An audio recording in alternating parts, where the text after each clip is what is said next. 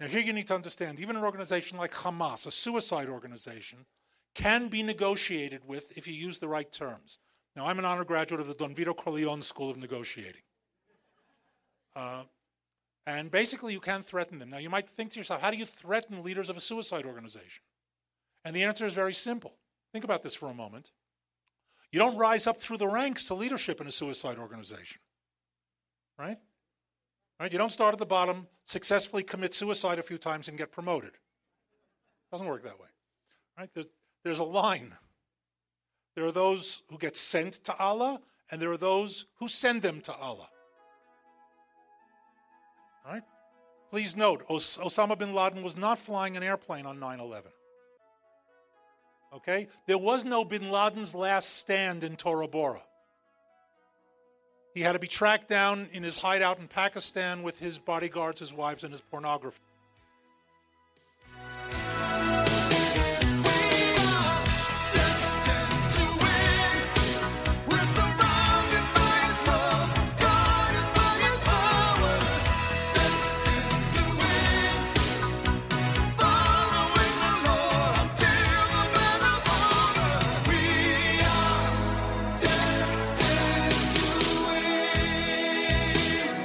Welcome to the Destined to Win podcast with Pastor Tim Masters. Pastor Tim is the senior pastor of Victorious Life Christian Center in Flagstaff, Arizona, welcoming a guest speaker for this message. I'm Joe Hardy, inviting you to join us for worship services Sunday mornings at 10 a.m. at the Flagstaff Middle School complex. For more information on the ministries of Victorious Life Christian Center or to make a donation, visit us online at vlccaz.org. That's vlccaz.org. Now, with today's message, here's a word from our guest.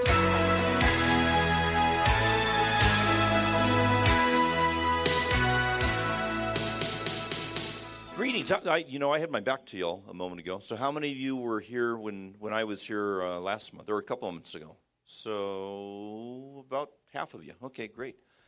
Um, CUFI, this is not going to be an infomercial for Christians United for Israel. We are going to just give you an overview so that you can kind of kick the tires on the organization and, and see if it is a resource that you want to uh, have at your disposal, a tool in your toolbox, if you will, as you seek to tangibly stand with Israel. So we will give you a little bit of a, of a background on that. But I just I have to say, the last time that I was here, which was the first week in December, uh, the whole state of Arizona for Christians United for Israel barely had a pulse. Uh, we had very little traction, and uh, Pastor Tim's enthusiasm about Israel and desire to to really you know lock arms with CUFI was just a well of encouragement he, uh, you know, he was one of the first. He was the first pastor from Arizona to sign on to a trip that we had going to Israel uh, on January 12th. And uh, one thing led to another, and before you know it, we had seven. No, we had eight pastors that signed up from Arizona uh, that went to Israel with us. Most of them from Tucson, a couple from Phoenix, and of course Pastor Tim uh, up here in the north. And I am delighted to tell you now that we've turned a corner and broken new ground in Arizona. Arizona, we've got new city directors in Tucson. We just had a fabulous event in Tucson. Uh, we've got another one coming up next month. We've got a fabulous event coming up in Phoenix. So Arizona, we're going to feel some rumbling when it comes to do with Arizona and churches that are going to be mobilizing for Israel. And one of the things that we're going to do is invite you. You know, the, the offering that Pastor Philman referred to. It's not going to cover the rental car that we use to drive up here, every, as it was the case when I was here prior, uh, will be the case again uh, tonight. Every single penny that we raise from the offering tonight will be sown right back into Flagstaff to to generate scholarships for college students to go to our Washington D.C. summit this July. And uh, you know, we, the only key, the catalyst to that is we need to, we need you to help us identify those young men and women that deserve to be nominated uh, and to be sown into, to be invested into. If you know a young man or woman that's responsible, mature, reliable, uh, beyond their age, uh, we need we need you to bring it to Pastor Tim or Jules' attention so that we can nominate them. I met Pastor Philemon's daughter, and uh, did take but like two minutes. I mean, you talk about somebody that's re- reliable and mature beyond their age. I, I shook her hand for three minutes. and I told her uh, you know, I've got a word for you. Jesus loves you, and I have an excellent plan for your life. And uh, and and that was bringing her to Washington D.C. And, and Lord willing, we're going to make sure that the, that those dots get connected, and that she, and that she's trained up to where she, when she's on college campus, she knows how to uh, very eloquently articulate a pro-Israel advocacy position. Uh, because I don't know how much you're aware, but the the climate uh, and the anti-Semitic uh, rhetoric is alive and well and skyrocketing out of control on our college campuses. And that, that goes for Flagstaff as well, by the way. As long as you thinly veil your anti Semitism as anti Zionism, it's not just tolerable, it's politically chic, it's actually fashionable. And uh, we won't camp there, but, but that's, that's where the offering will go. So, uh, just for the half of you that are unfamiliar with CUFI, I'm going to just give you a brief overview. Overview. Going to kind of touch on the trip to Israel then we're going to bring Elliott Chodoff, uh, Major Elliott Chodoff, up. He's going to give you a briefing for probably about 30 or 35 minutes, and then we're going to shift gears. Uh, we'll receive the offering, collect the you know cards, and then we're going to shift gears into a time of Q and A. So be thinking, what's what are you watching in the news? What are you what are you thinking about ISIS? What are you thinking about Jordan? Just you know, ex- doing some executions in retaliation for that horrific, barbaric act uh, that was carried out against the pilot uh, that ISIS carried or that ISIS captured. So there's a lot of questions and uh, that the answers are not be, being given to us on the mainstream news or media. And Elliott, uh, Elliott will be bringing you right to the source without any sugar coating or uh, or any fluff. So uh, uh, just before we tee up the video, I'll just, as I shared last time I was here, very simply, CUFI was founded in 2006 by Pastor John Hagee of Cornerstone Church in San Antonio, Texas. It was about three decades in the making. He had gone to Israel in 1978, and as he tells the story, he went as a tourist and he came back as a Zionist. Uh, it was put on his heart when he was at the Western Wall to do something tangible for the Jewish people in the state of Israel as a Christian leader. He had no idea what that was until Israel did a preemptive strike on on uh, Iraq's nuclear reactor, and the media that we you know turn to for our news today uh, as was the case then, diced Israel up like an onion with their criticism, calling it gunboat diplomacy. And Pastor Hagee saw, you know, he looked down the road a couple of moves and he realized it's probably not a bad idea to keep nuclear weapons out of the hands of a maniacal dictator, and that Israel actually did the world a favor. And so to send that message locally and hopefully would reverberate all the way to Israel, he rented the convention center in San Antonio invited the Jewish community and the Christian communities to come out as a gesture of solidarity. And uh, as soon as the press release, you know, hit the stands, the phone at the church rang, voice at the other end said, Hagee will be dead by Friday. And uh, that, that's, that was the only button of manipulation that they needed to push with him to turn what was going to be a one time standalone event into an annual event that, uh, that has since grown into being a national organization he doesn't manipulate well. And uh, and when they when they did that to him, he said, "You know what? If that's how these redneck anti-Semites feel about it, we'll do it every year until they get used to it." And he made it an annual event, and it's, it's grown, and the Lord has touched it. He's breathed on it, and we are just doing the best to run to keep up with what He's doing and to stay out of His way. Because the moment we think it's us is the beginning of the end, and He'll hand it to somebody else. But uh, he, you know, He has taken us from that February 6, 2006, of 412 members uh, today, we're at 2,039,000 members, the largest pro Israel organization in the country.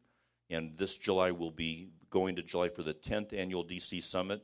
And I will not, I will do my best. I will not even come close. I don't want anything that's going to smack that I would be trying to shame or guilt trip you or manipulate you into going to, into DC this July. But I'll bring my toes up to the line and I'll lean my body over because it's that important. So uh, by the end of the evening, we're going to invite you and challenge you to try to look at if your schedule and your financial resources allow you to be one of many thousand Christians to join us in Washington, D.C. on Capitol Hill, where we bring a resounding, morally clear message to our elected officials. We are Christians. We vote our, our elected officials in and out of office. Israel's a very important issue to us, and we want to know where you stand, where you're going to stand. And uh, we need to bring that message. We cannot leave it for other people to do. So if I could get Bob to just run that short overview video, then we're going to go on with the evening.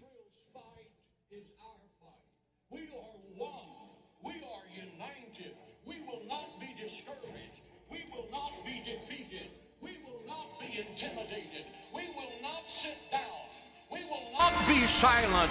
We are the worst nightmare of the anti Semites of the world. The victory is going to be ours.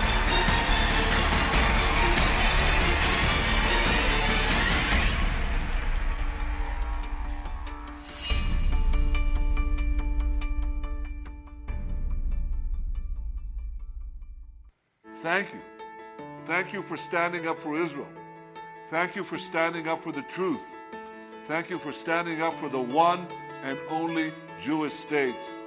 And may God bless you all. May God bless the United States of America. Thank you all.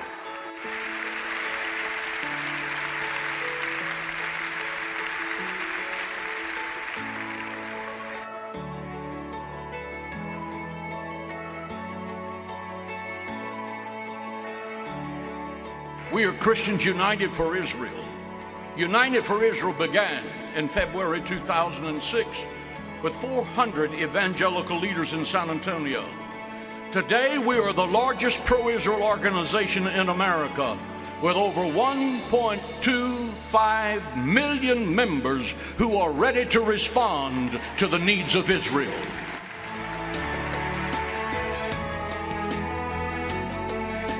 That's uncanny. It's got to be God. That's how I see it. The only way that you can pull that many people together in so short a period of time, uh, and you're talking about Christians from all across different denominations, is that they find a common denominator outside of Jesus, and that is God's people, Israel.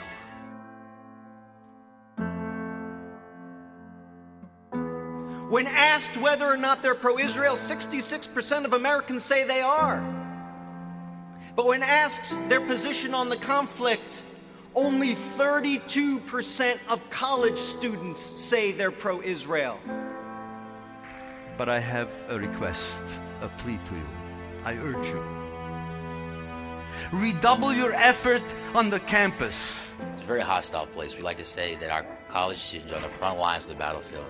And that's because there's various opposition on college campuses. You've got opposition from student groups, you got oppositions from faculty and staff, um, opposition from biased professors in the classroom. So there's enormous amounts of uh, opposition that students are up against when they're trying to do their pro-Israel activism on college campuses across the nation.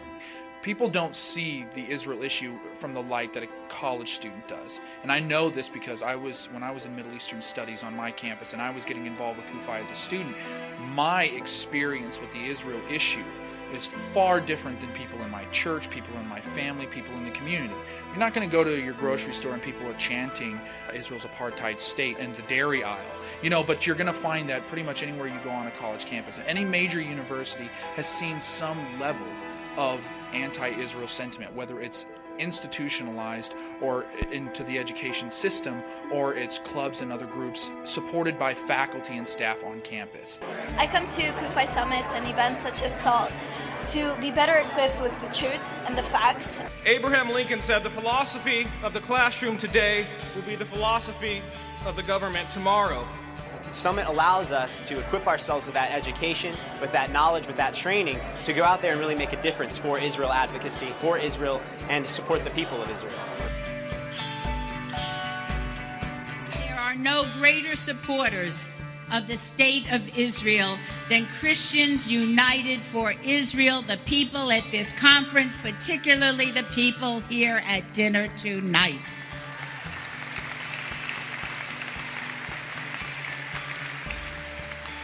As a Jewish woman serving in the United States House of Representatives, I thank you for your extraordinary support. I do not support Israel because I am a Jew. I support Israel because I am an American, and it is in America's best interest to support its most reliable ally in the planet and the only democracy in the Middle East, and that, my friends, is the state of Israel. As the Jew stands in prayer, says, Miyayan Yavo Ezri. Where is my help gonna come from? I'm surrounded. I'm aligned. God has answered our prayers. God has sent CUFI to the Jewish people.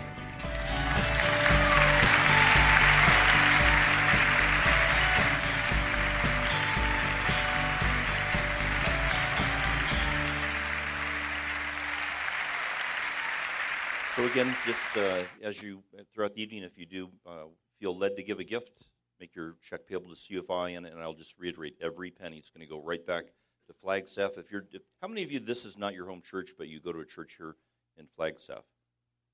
So uh, about a quarter are unfamiliar faces. Thank you for being here tonight. We appreciate it very much. Uh, Bob, if uh, you know, if you could put up the just that first picture, that would be great. And I can't see it back here. Okay. So uh, that's that was our group. We actually uh, had to expand our group by six people. We had so many people to go. Remember, this is right in the wake of Operation Protective Edge, uh, the summer war, and uh, pastors were, you know, asking to be added to a, a, a waiting list to go. And it was it was everyone that has ever been on a trip before. Everyone said the same thing. It was the best trip that they had ever been on to uh, to Israel. Next slide. Now, one of the things that we did was meet with the soldiers. I, I don't know what sports team he brought Pastor Tim brought memorabilia for, from, but we met with the soldiers right up by the the uh, uh, the Golan Heights and uh, at a, near a kibbutz, and really had a chance to interact with them. Uh, one of the things that we did at the kibbutz was we went to the kindergarten part of the kibbutz. a kibbutz is a community where you know a number of uh, just different trades, whether it be agriculture, they, they have different trades. Sometimes some of the people that live on the community work outside the kibbutz, but they usually have a school and daycare center. This is the bomb shelter in the kindergarten. If the kids are out playing, a siren goes off if, if a rocket's coming in, and those kids know that they have 12 to 15 seconds to get off the slide, get off the swing, and go down into the bomb shelter. Wrap your brain around that, that you're going to let your kids go outside and play, knowing that they know the drill so well. And that's a spent Katyusha rocket that Pastor Tim is holding right there. That's, fa- that's Father Gabriel Naddaf. He is a Palestinian Christian. He's an Orthodox priest. And he right now has a bounty on his head for $300,000 because he had the courage to take a look around at the Middle East and point out to, you know, to the people that would pay attention and listen to him that the only place in the region that Christians are safe, that they can practice their faith, that where the community is growing and thriving, is the Jewish state of Israel.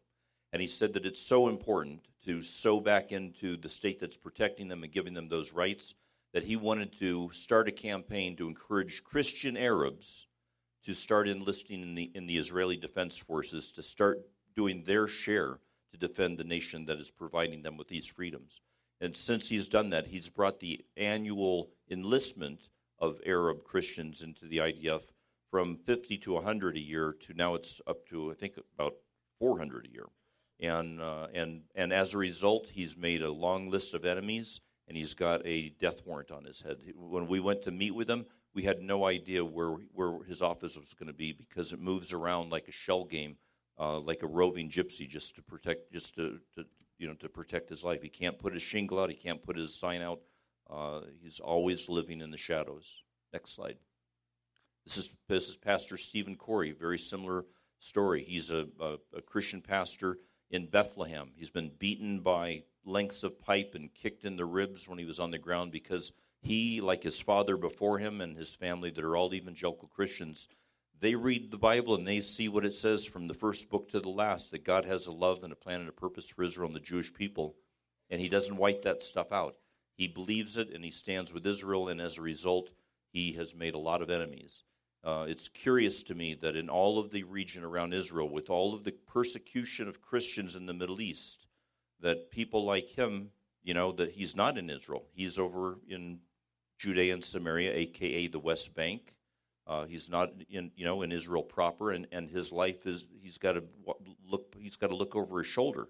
Uh, it's curious though that the same that the people in the same zip code they call themselves Christians, that su- pledge allegiance to the Palestinian Authority, condemn Israel, and support you know uh, resistance against Israel, they don't suffer any persecution whatsoever. It's just the Christians that believe their Bible and love Israel. This is uh, Khaled Abu Toameh, and he is a, a, Palestinian journalist working for the Jerusalem Post.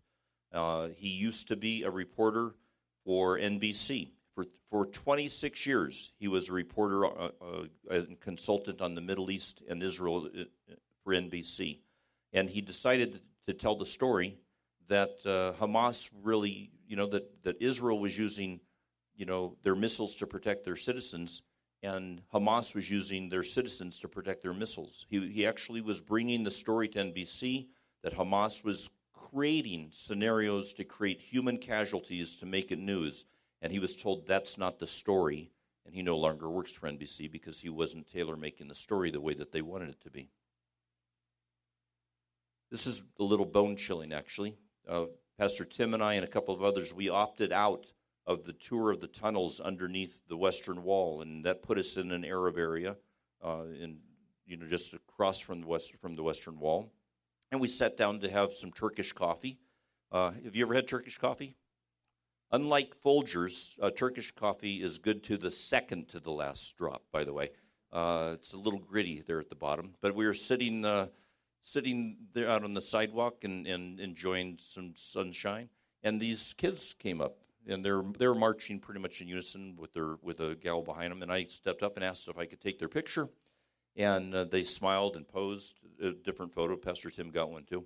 And when they were done, they said, "We're." They proudly beamed and shouted, "We are Hamas." These kids couldn't be eight years old, and they've already had it indoctrinated into their identity. Next and this was just not very far from the Golan Heights when we met with with Major Elliott Chodoff. He was going to bring us right up to the Syrian border on the Golan Heights, and uh, and un, as unusual as it was, we were bogged in with snow. The higher up we went, the more snow we ran into, and the road that we were going to take that would bring us to uh, the, the point that he had in mind, the snow was so deep we were afraid that the bus would get stuck. And so he turned us around, brought us down to this site where he could give us our briefing curiously, three days after we were doing the turnaround on that bus at that point, you could throw a stone virtually to an area where you might have heard that on January 18th, on Sunday, January 18th, um, Israel isn't confirming that they were responsible for it, but a number of of uh, Hezbollah and Iranian uh, military officials, uh, ex- you know, received martyrdom that day, and they were taken off the face of the earth just a stone's throw from where we were going to be. And I'll let Elliott elaborate on that. But that's where Pastor Tim met Major Elliott Chodoff.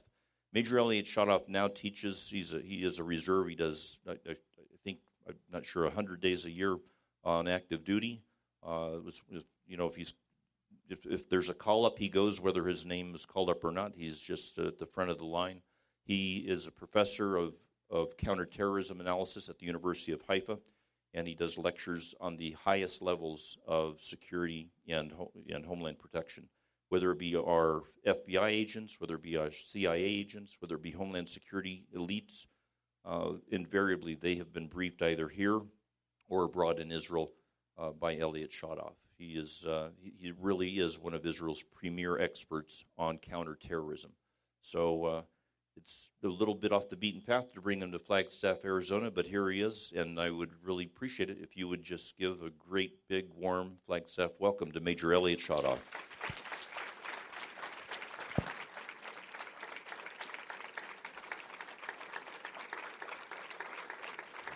Thank you.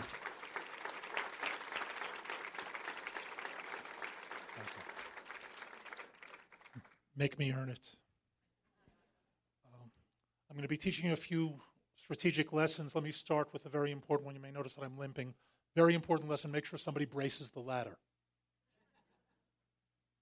More important than all the other strategic ones. Um,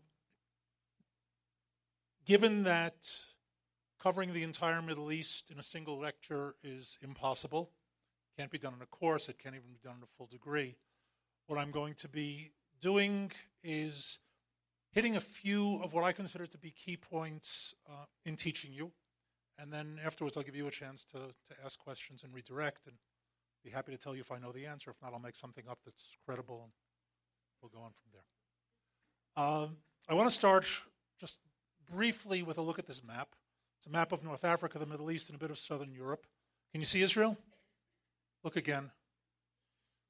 Harder. Mediterranean, Far East, all the way to the right. You see where it says Israel in the Mediterranean? That's where our enemies want us, by the way.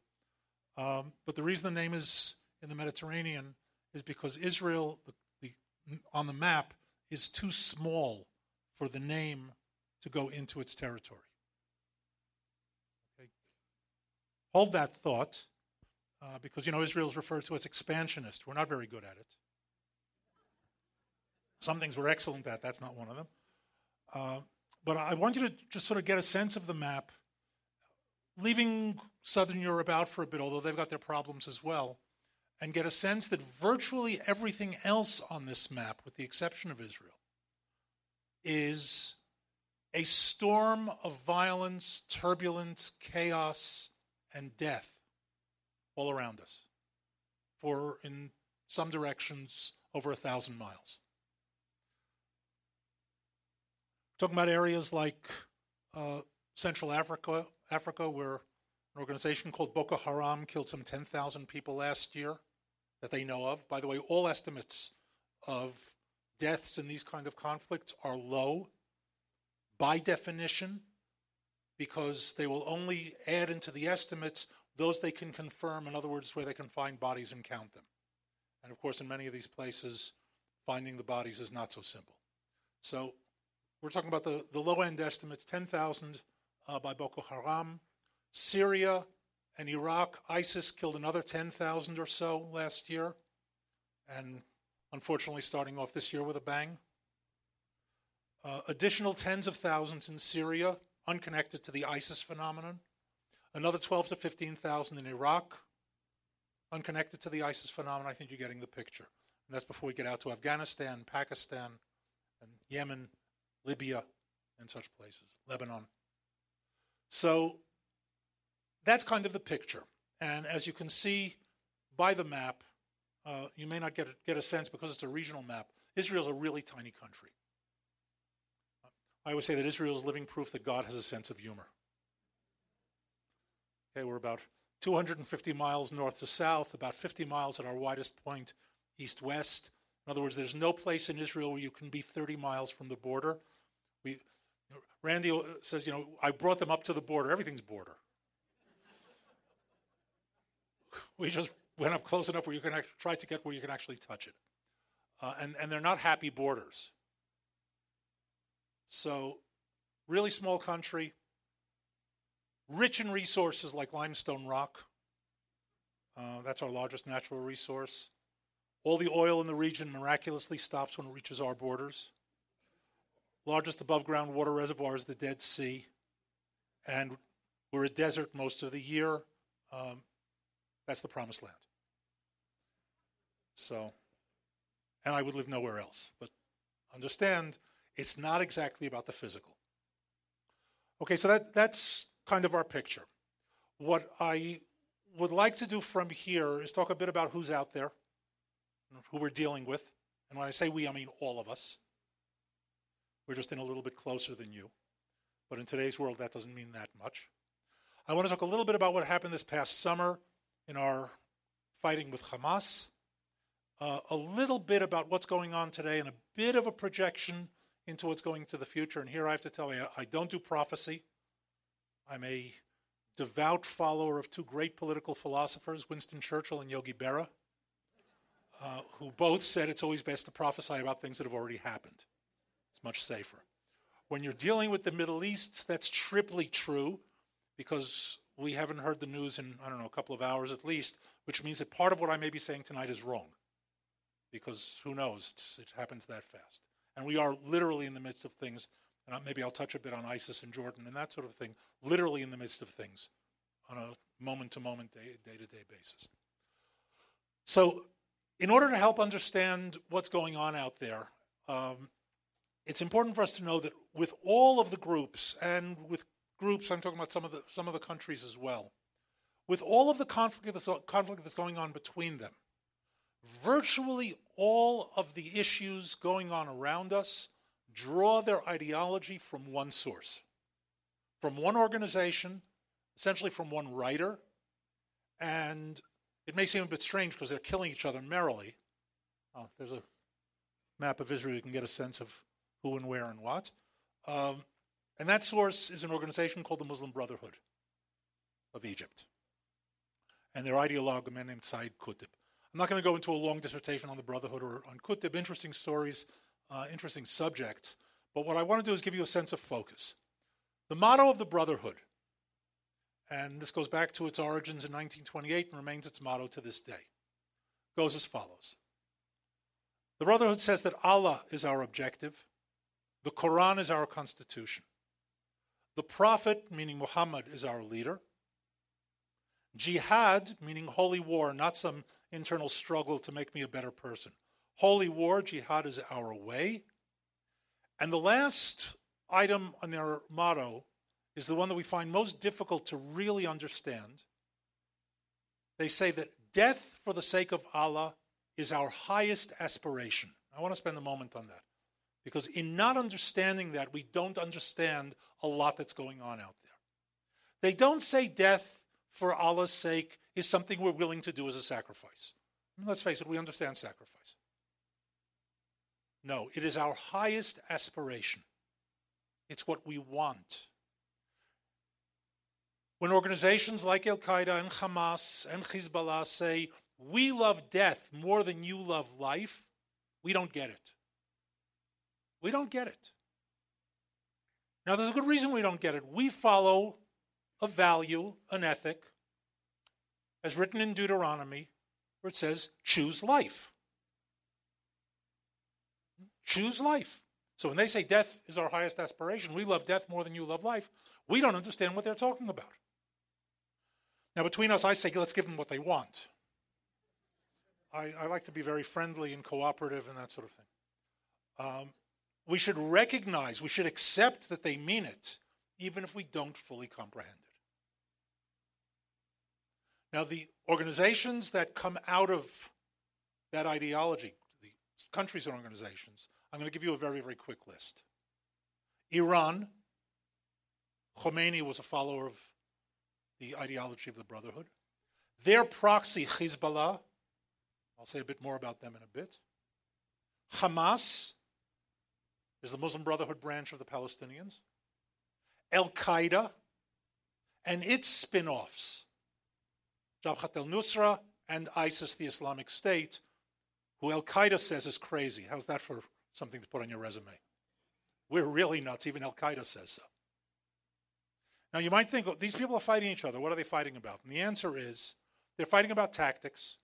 They all believe the same thing that the world should be controlled by what they call a universal caliphate, a universal Muslim control of the world.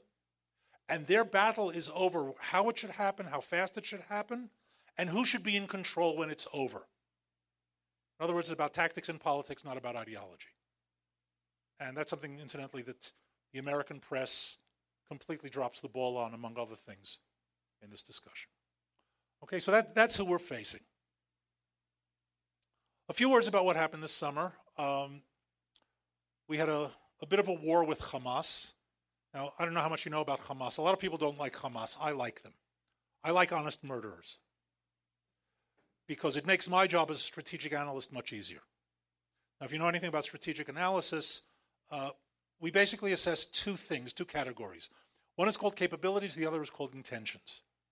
And usually it's much easier to assess, assess capabilities than intentions, right? I count up how many tanks do they have, how many planes, how many guns, how well trained, how well organized. That's their capability. What do they mean to do with it? That's kind of hard to guess sometimes. Hamas makes my life easy. By the way, so does Iran, so does Hezbollah. Just listen to them or read what they write. The opening line of the Hamas charter, which by the way, by the way they call the Charter of Allah, rather bombastic, the opening line is Israel will exist until Islam obliterates it. Any questions? Need help figuring this out? I know their intentions. They're telling it to me. So when they arm, I know exactly what they're arming for. When Iran says we want to wipe Israel off the map, that's what they mean. By the way, in November, shortly before you celebrate Thanksgiving, Iran celebrates its annual Death to America Day. Do you need help figuring this out? Because I, I, can elaborate if you want. What do you think they mean by Death to America Day? What you think is what they mean. Just what it sounds like. We fought a short, couple of month long war with Hamas this summer, and here I have to tell you, it was something of a sideshow. Not that there were no tragedies, and there were, and people were killed on both sides. In some cases, uh, people we meant to kill, and in some cases, tragically, people we didn't mean to kill. War is like that, and I don't say that offhandedly, I say it realistically. But it's something of a sideshow in the sense that, as you'll see in a bit, what's going on in other places is far more important, far more threatening to us. And here, just let me give you a sense of that. Somebody asked me recently, is Israel concerned about ISIS? And my answer was they can take a number. We have far more important things to worry about today. What will be next year will be next year. The fighting started with three teenagers being kidnapped. And in the course of our attempt to find who they were, we rounded up a bunch of Hamas activists and leaders and interrogated them. In the end, the teenagers had been killed. We didn't know that initially. We found their bodies after a few weeks. And while we were rounding up their leaders, primarily in Judea and Samaria in the West Bank, Hamas started firing rockets out of Gaza. You can see Gaza, the Gaza Strip down there on the lower left of, of Israel. And we responded pretty much tit for tat.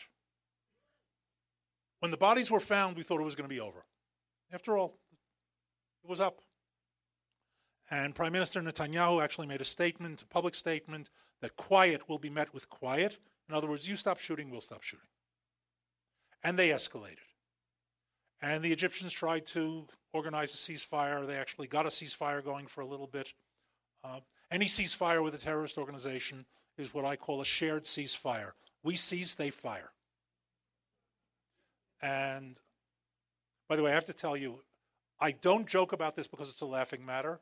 I joke about it because laughing at them kills them. It drives them mad. They want us to be worried, concerned. Oh my God, we are concerned. But that's only we can't laugh at them at the same time.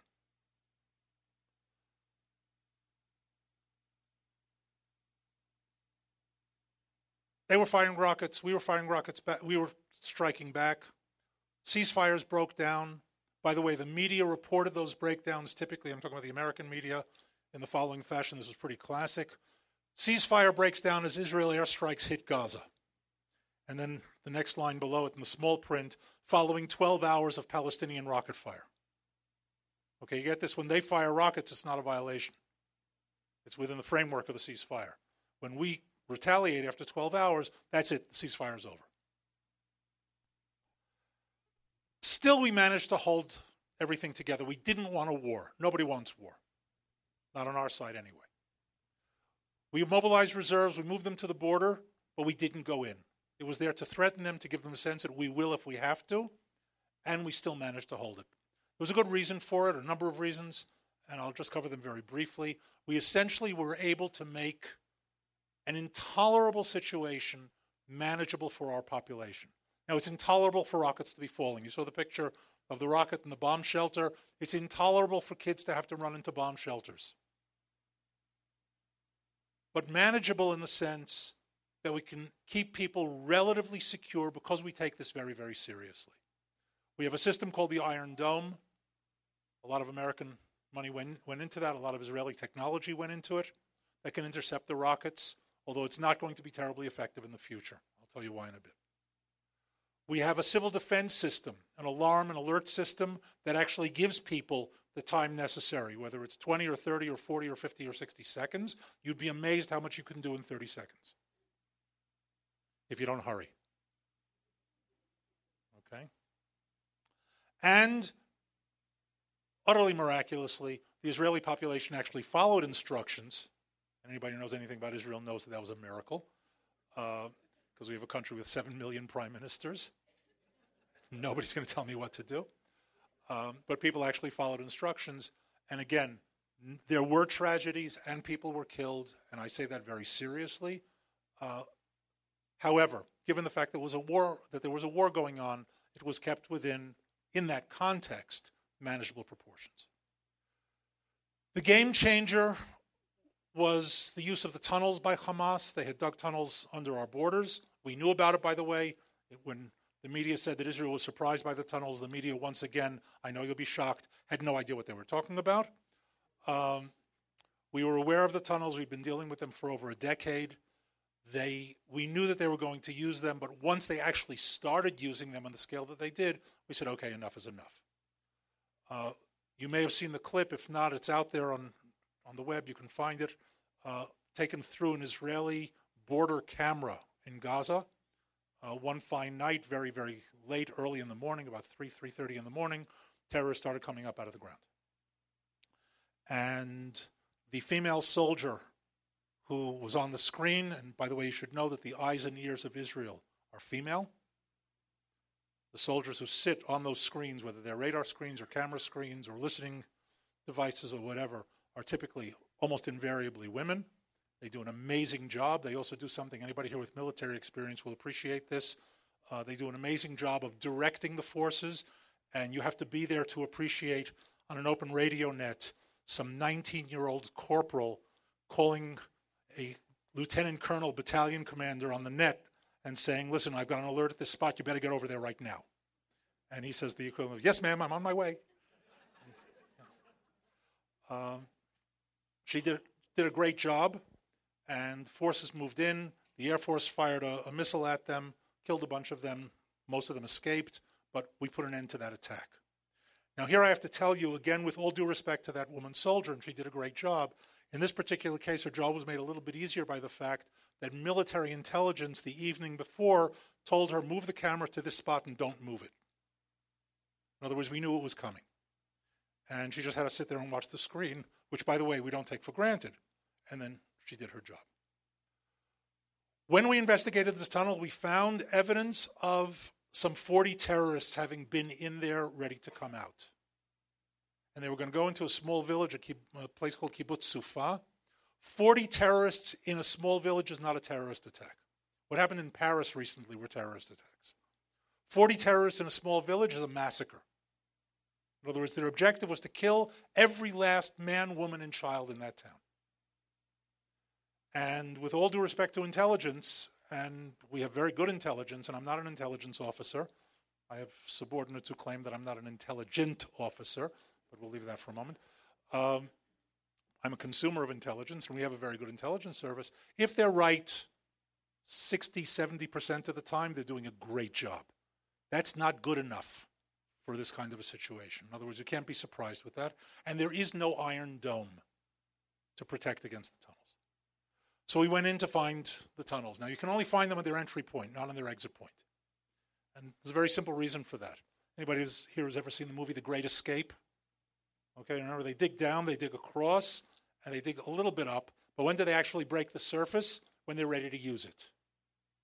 Okay? So you can be walking over the exit point and not know that it's there. You have to find the entry point. So we went into Gaza. We didn't invade. We crossed the border into two towns in a neighborhood Bet Hanun, Bet Lahi, and Saigia, where the tunnels were actually being dug, and found the entrances. You can pick whatever number was reported. You know that they're not 100% accurate. We don't tell everybody everything. We keep a few secrets. But let's say 40 tunnels, 45 tunnels, whatever it was. And we blew them up. Nobody in the business that I know thinks that we got every last tunnel. And in any event, it doesn't matter. As we speak now, they are digging new ones. They dig them with children, by the way. Those children die in droves in the digging, and nobody cares. Nobody cares. Ultimately, we pulled out, and they still kept firing rockets. We shifted gears once again, and we started going after their leadership. And we killed a bunch of their leaders. And the world, of course, calls that targeted assassination, and as Randy alluded to it, before I came up here, I like to think of it as assisted martyrdom. It's so much friendlier that way. Uh, and that got their attention, and they stopped shooting. Now, here you need to understand even an organization like Hamas, a suicide organization, can be negotiated with if you use the right terms. Now, I'm an honor graduate of the Don Vito Corleone School of Negotiating. Uh, and basically, you can threaten them. Now, you might think to yourself, how do you threaten leaders of a suicide organization? And the answer is very simple. Think about this for a moment. You don't rise up through the ranks to leadership in a suicide organization, right? Right? You don't start at the bottom, successfully commit suicide a few times, and get promoted. Doesn't work that way, right? There's, there's a line. There are those who get sent to Allah, and there are those who send them to Allah. Right? Please note, Os- Osama bin Laden was not flying an airplane on 9 11. Okay? There was no bin Laden's last stand in Tora Bora. He had to be tracked down in his hideout in Pakistan with his bodyguards, his wives, and his pornography. Leading from the front, right? Not exactly. So these guys were threatened, they stopped, and we have a ceasefire. That's been holding so far. Now, all that means that people talk about the cycle of violence. There's no cycle of violence, it's waves of violence. And what we've done now is driven the wave down, and eventually it's going to come up again. When is it going to come up? Nobody knows. Today, the Egyptians are working with us. The Egyptian government has also figured it out, so maybe we'll be able to keep the lower trough of the wave a little bit longer. Nonetheless, it's only a matter of time. In this case, maybe a little, a little bit longer. And again, we have more important fish to fry in the north. Before I move to what's happening in the north and around us, uh, a few words about what happened there, because here again, uh, the press got it 100% wrong.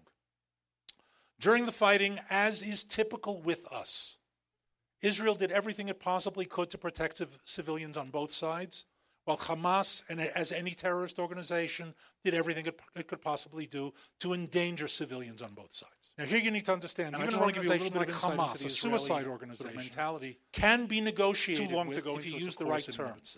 Now, I'm an honor graduate of the Don Vito Corleone Israel has the only army in the world uh, which has and a basically unit you can threaten of soldiers yourself, how do you threaten leaders of a suicide enemy's language and the answer is very sole simple. purpose. Think about this for a moment. Is to call enemy civilians. You don't rise up through the ranks to leadership in a suicide organization and tell them to right? get out of their neighborhood. Right? You don't start at the bottom, successfully commit suicide a few times, and get promoted. Okay. Hi, this is the IDF. We're going to be hitting your neighborhood There's tomorrow morning at ten. Better you shouldn't be home. There are those who get sent to Allah, and there are those who and send then follows it up with SMSs. Now, that sounds Please really note, cute. Os- Osama bin really Laden was not flying an airplane on 9/11. How much intelligence effort? Okay. There was no bin Laden's effort, last stand organization effort, communications effort. He had to be tracked down in his hideout in Pakistan with his bodyguards, finding his out where people live, what their cell phone numbers are, and how to communicate with them. For an army that's at war, and I'm talking about enemy civilians, that should give you a sense of who the IDF is and what, what we do. Hamas uses human shields. They also use human sacrifice. In other words, sometimes they get their people killed because they want to get them killed. Because it plays well on CNN. And remember, death for the sake of Allah is our highest aspiration. It's not a sacrifice, it's a good thing. But as human, as human shields, they'll put civilians on top of a building that's packed with weapons that they know that we're going to strike. And now we've got a bunch of people on the rooftop. We have a moral dilemma. We have a legitimate target that we need to take out and a bunch of civilians up there. And here I'll preempt one question. I think, I maybe, maybe not. People often ask me, why don't we do to them what they would do to us? And the answer is because we are not them and we should never be them. And if we become like them, they win. And if we're going to be like them, we don't need to fight. Let's just join them and be done with it. We have to fight on our terms by our values. We created a piece of equipment that we call the roof knocker. A missile with no warhead. In other words, it doesn't explode. Bunch of people up on the roof. We fire this essentially unarmed missile at the roof. It hits the roof. They get scared, they scatter, and then we hit the target. The UN calls that a war crime. That's why I call the UN useless nudniks. They should find something else to do with their time. That's background. In the few moments I have left, I want to talk a little bit about, about what's happening around the North. I serve in Northern Command. We're responsible for the Lebanese and Syrian borders, that area up, up there. Um, and with that, just a few things. Our immediate, up close issue these days is an organization called Hezbollah. And a grander issue that's connected to Hezbollah is the issue of Iran. And I want to talk about those two together uh, very briefly. First of all, you should know Hezbollah, as I mentioned before, is a proxy of Iran. Hezbollah is the most dangerous terrorist organization in the world. They make Al Qaeda look like the gang, the gang that couldn't shoot straight. They brought suicide terrorism to the world, not Al Qaeda. And significantly, as Iranian proxies, of their first three major targets of suicide attacks, two were American the American Embassy in Beirut and the U.S. Marine Barracks in Beirut, killing 241 American Marines. America and Iran, via Hezbollah, but in other ways as well, have been at war since 1979 1980. One side doesn't recognize that it's at war and it's not Iran. But listen, if blowing up an embassy and blowing up a Marine base and killing 241 Marines are not acts of war, can somebody in this room please tell me what is an act of war? Hezbollah is well trained, well armed, well organized, motivated, and they're fighting now in the Syrian war. They've been doing it for a number of years, heavily engaged. The good news is a bunch of them have gotten killed. The bad news is the organization is gaining a lot of combat experience. I mention all of that because of the following. In 2006, we fought a war with Hezbollah. They fired about 4,000 rockets into Israel over five weeks. They started that war with 20,000 rockets. This past summer with Hamas, they also started with about 20,000, and they fired just under, under 4,000 in the course of the war over the summer. Hezbollah today has over 200,000 rockets in their arsenal that we know of. My personal estimate is higher. They have a range that can reach into the south of Israel. Where it says Israel on the map, that's as far as their long range rockets can reach from Lebanon. In other words, virtually the entire country is within range of their rockets. They are larger, more accurate, nastier than anything we've seen before.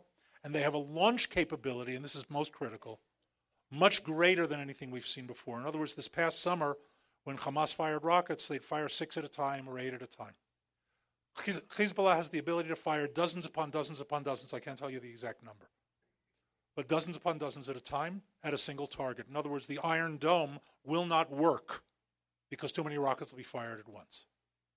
In sports, it's called flooding the zone. They will be able to fire in about 48 hours what took them five weeks in 2006.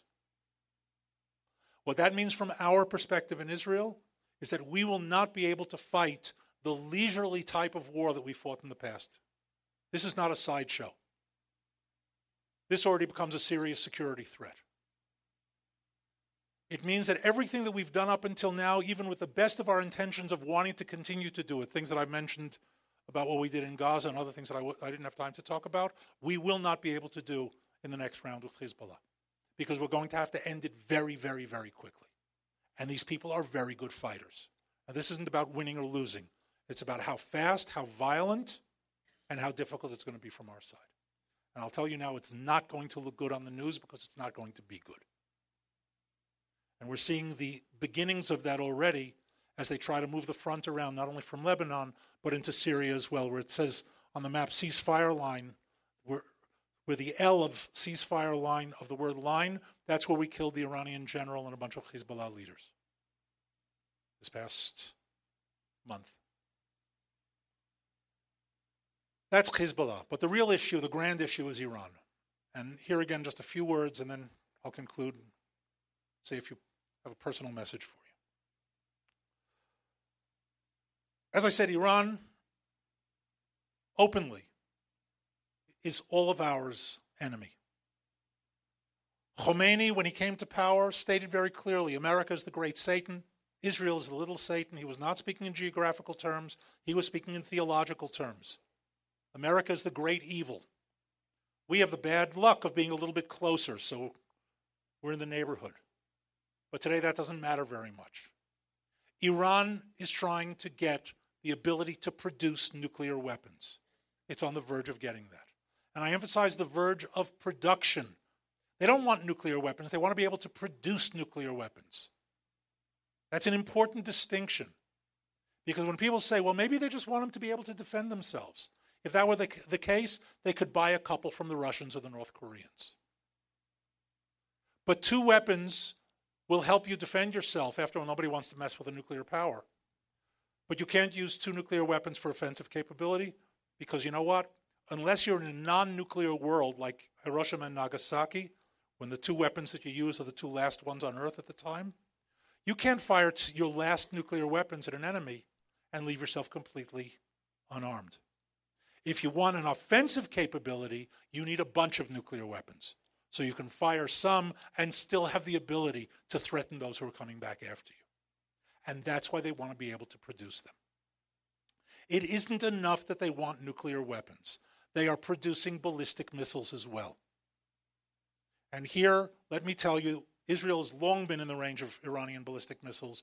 Europe is in the range of Iranian ballistic missiles.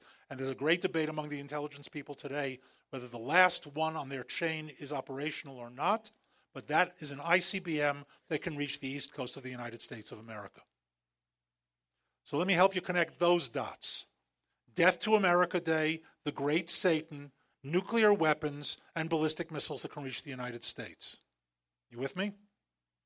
If you're thinking to yourselves, they wouldn't dare attack America, I can refer you to a rather large body of literature from the late 1930s and the early 1940s, right up to the end of November 1941, that stated uh, very, very, very intelligent experts that the Japanese would never dare attack the United States of America. And toward the end of that period, through the summer and into the fall of 1941, they wouldn't dare attack Pearl Harbor. They wouldn't dare attack our Pacific Fleet. That's why we moved it from San Diego to Pearl Harbor in the first place. Oops. Never say never, and never say never dare. Life is always full of surprises. That's what we're facing. And when we talk about stopping Iran from getting nuclear weapons, that's the Iran we're talking about. If Iran gets nuclear weapons, the likelihood of nuclear war goes up to near certainty. And I can give you a bunch of different scenarios, I won't do it here. So, on that happy note, and now that you have, I hope, a bit more insight in what's going on around us, and keep in mind, it's not that far away. I mean, I fly back and forth pretty often. It's about a 10 or 11 hour plane ride. Okay, it's a little cramped, but it's not that far away. I want to conclude with two, two things rather briefly. One, a bit of a lesson. This in Jewish philosophy, but bear with me and then a mess, with a message to you. There was a, a great Jewish scholar about a thousand years ago named Maimonides. He was a physician, an astronomer, a philosopher, and a scholar of Jewish law. And among his many works, he wrote a 14 volume set on Jewish law. Easy reading, nothing to it. Uh, in the introduction, he wrote something, he wrote many things that were, were profound, but he wrote something profound that I think you'll be able to relate to. He asked the question as a philosopher is following God's commandment healthy? As a philosopher physician, is following God's commandment healthy? And he answered as follows He said, We must follow God's word because it's God's word. But it is inconceivable that God would tell us to do something that isn't good for us. And I would say to you, in light of some of the things that I've said tonight, that you may support Israel because it's God's word, and I never argue with God's word, but you should also consider that it's also because it's good for you. Because doing God's word is good for you. If you stand with Israel, you stand with Israel? Yes? So I'm telling you tonight it's time to stop standing with Israel. It's time to start marching. Standing is insufficient. Our enemies, all of our enemies, are on the march. Standing is inadequate. It's time to get up and start to march. Because if we don't, they're going to be here. And whether the here is in my backyard or in your backyard, all too soon. Now, there are a few ways that you can march. One is learn this subject, it's critically important. Second, having learned it, speak it. Speak it to your friends, to your neighbors, to your relatives, to your representatives. This may come as a surprise to you. America is a democracy. The power, the political power of this country sits in rooms just like this all over the country. Make no mistake about it. Randy will talk a little bit more about what that means. You have enormous influence. You have no idea how much influence you have. And last but not least, and I know Randy's going to talk a little bit more about this as well, march to Washington this summer.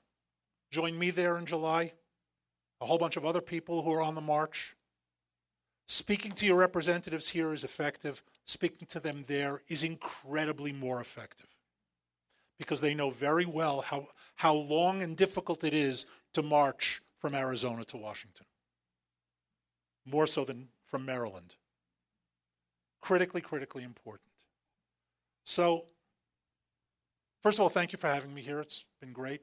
Thank you for being here and for standing and hopefully marching with Israel. And God bless you. From the guest of Pastor Tim Masters and Victorious Life Christian Center with this week's message on the Destined to Win podcast. Destined to Win is made possible with the prayerful and financial support of those destined to win. To donate online, visit vlccaz.org. That's vlccaz.org.